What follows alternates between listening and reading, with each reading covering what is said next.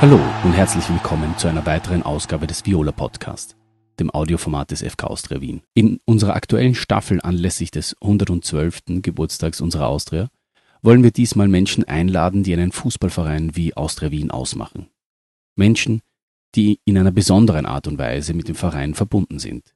Mitglieder und Fans. Sie vertreten zumeist ihr ganzes Leben lang, tagtäglich und mit voller Leidenschaft unsere Farben und Werte, tragen Emotionen ins Stadion und sorgen damit gemeinsam für dieses unverwechselbare Erlebnis, das wir alle so lieben. Ohne sie wäre es nicht dasselbe.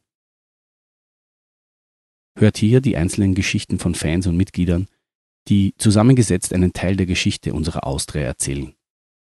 Was zählt, ist die Liebe zu unserem Verein. Das sind ihre Geschichten.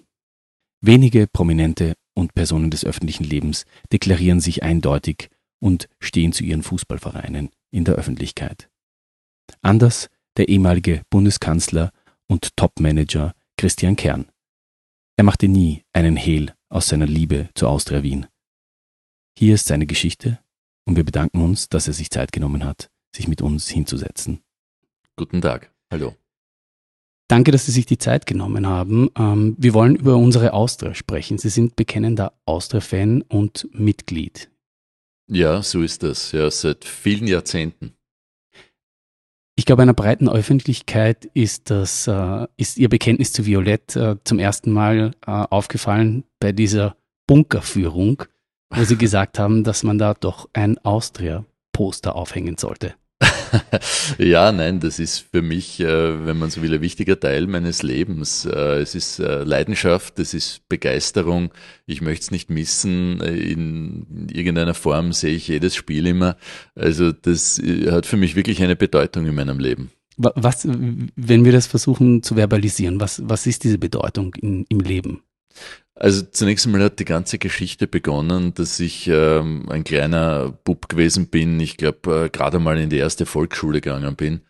Und mein Großvater, der hat damals im zweiten Bezirk gewohnt, äh, hat mir ein Dress mitgebracht. Und das war ein Austria Wien Dress. Ähm, zweiter Bezirk, WRC-Platz war das Trainingsgelände äh, damals äh, von der Austria, also insofern war die Familie äh, sozusagen vorgeprägt.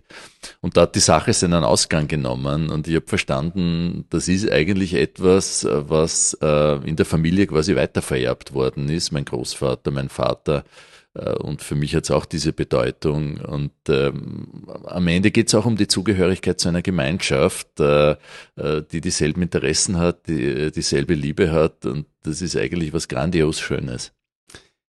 Erinnern Sie sich noch, was für ein Dress das war? War es ein Trainingsdress oder war es ein Matchdress? Nein, nein, das war schon ein Matchdress. Also ich habe eine weiße Hose gehabt und äh, in der Mitte war quer über die Brust ein, ein violetter Längsstreifen. Ja. Und violette Socken, also Stutzen dazu natürlich. Und damit haben sie am, am, am, am Platz, wo sie gespielt haben, mit den Freunden natürlich aufgetrumpft. Ja, ziemlich angeben. Aber ich war eher immer so, ich habe nicht so den typischen Austria-Stil gespielt, also nicht sehr brasilianisch, sondern eher körperbetont, ja. Also eher für die Verteidigung. naja, ich habe in meiner Fußballkarriere, ich habe ja auch gekickt, vereinsmäßig, äh, also bis zum defensiven Mittelfeld äh, es gebracht, aber eher immer nach hinten orientiert. Ja. Gab es als, als junges Kind ähm, und Jugendliche, gab es einen, einen Lieblingsspieler irgendwie, der zum Idol gereift ist? Ja, eigentlich äh, waren da einige dabei und ich bin äh, natürlich mit der 78er Mannschaft groß geworden. Da waren ja wirklich äh, legendäre Kicker dabei, die dann auch im Nationalteam äh, der, der, Stamm gewesen sind. Herbert Prohaska logischerweise, aber auch die Sarah-Brüder, ein Erich Obermeier äh, und später dann habe ich eine große Leidenschaft für den Nacimovic gehabt in der 13er Saison, der Meistertitel. Der Mann war schon wirklich genial. Ja, das kann man so stehen lassen, würde ich ja. sagen.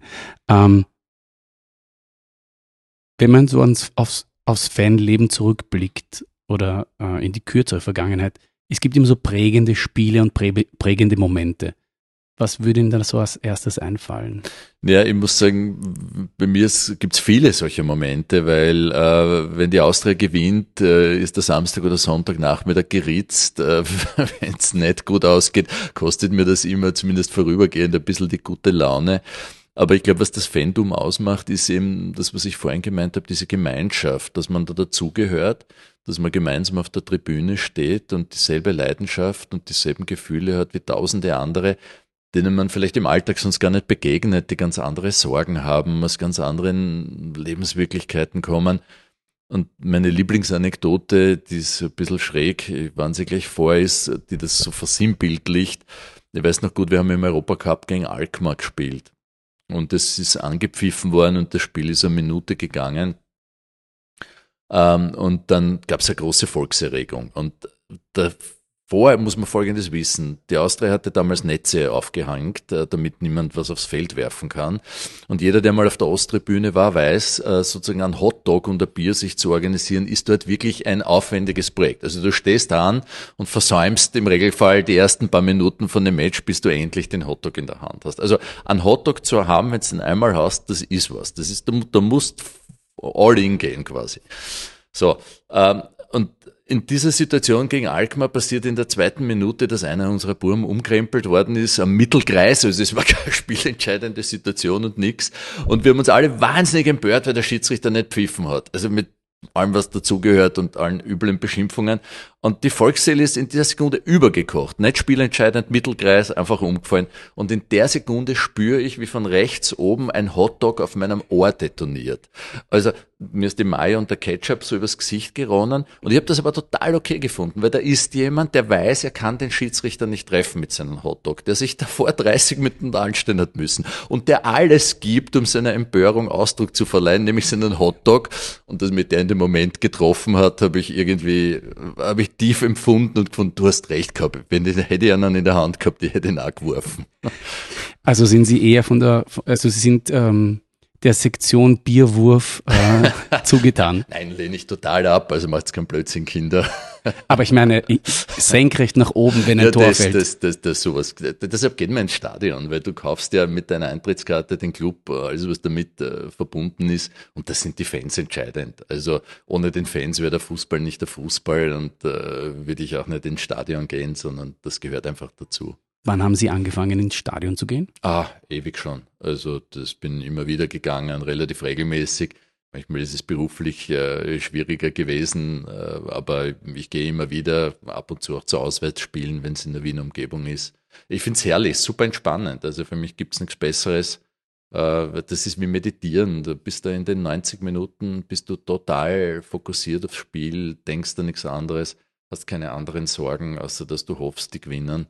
Ähm, und ich weiß noch gut, das ist ja, der wahre Fußballfan ist ja, äh, es geht ja nicht um die Schönheit des Spiels. Ich meine, da sind wir bei der Austria privilegiert, äh, sondern am Ende geht es ums Gewinnen und ich weiß auch noch gut, ich war mal mit den Kindern, damals haben wir in der Südstadt gespielt, es war die letzte Partie vor Weihnachten, also so irgendwie Mitte Dezember, es hat minus sieben Grad gehabt. Ähm, es war ein elendes 0-0. Also wir, jeder, der wartet, wir gewinnen irgendwie, aber es war ein elendes 0-0. Und in der 93. Minute fällt Rolli Linz im Strafraum der Admira um. Also ohne Feindeinwirkung, wenn man ehrlich ist. Schiedsrichter pfeift elf Meter, äh, der versenkt den Elfer, danach ist Abpfiff und haben gedacht, es war ein super geiler Fußballnachmittag. Wir haben unsere Zechen zwar nicht mehr, mehr gespürt, der Kick war ein Mist, aber wir haben gewonnen. Ähm, das heißt, ich entnehme diesen Erzählungen, dass Sie wirklich aktiv und regelmäßig auch auswärts äh, im Stadion sind. Was ist der Vorteil von Stadion? Nein, das, du hast das, die ganze Atmosphäre erst mit. Jetzt muss man aber fairerweise sagen, aus Zeitgründen, ich habe immer noch viele Verpflichtungen. Also ich schaffe so, ich würde mal sagen, so 10 bis 15 Stadionbesuche im Jahr und die, die teile ich mal gut ein. Na, immerhin. Ja, ja.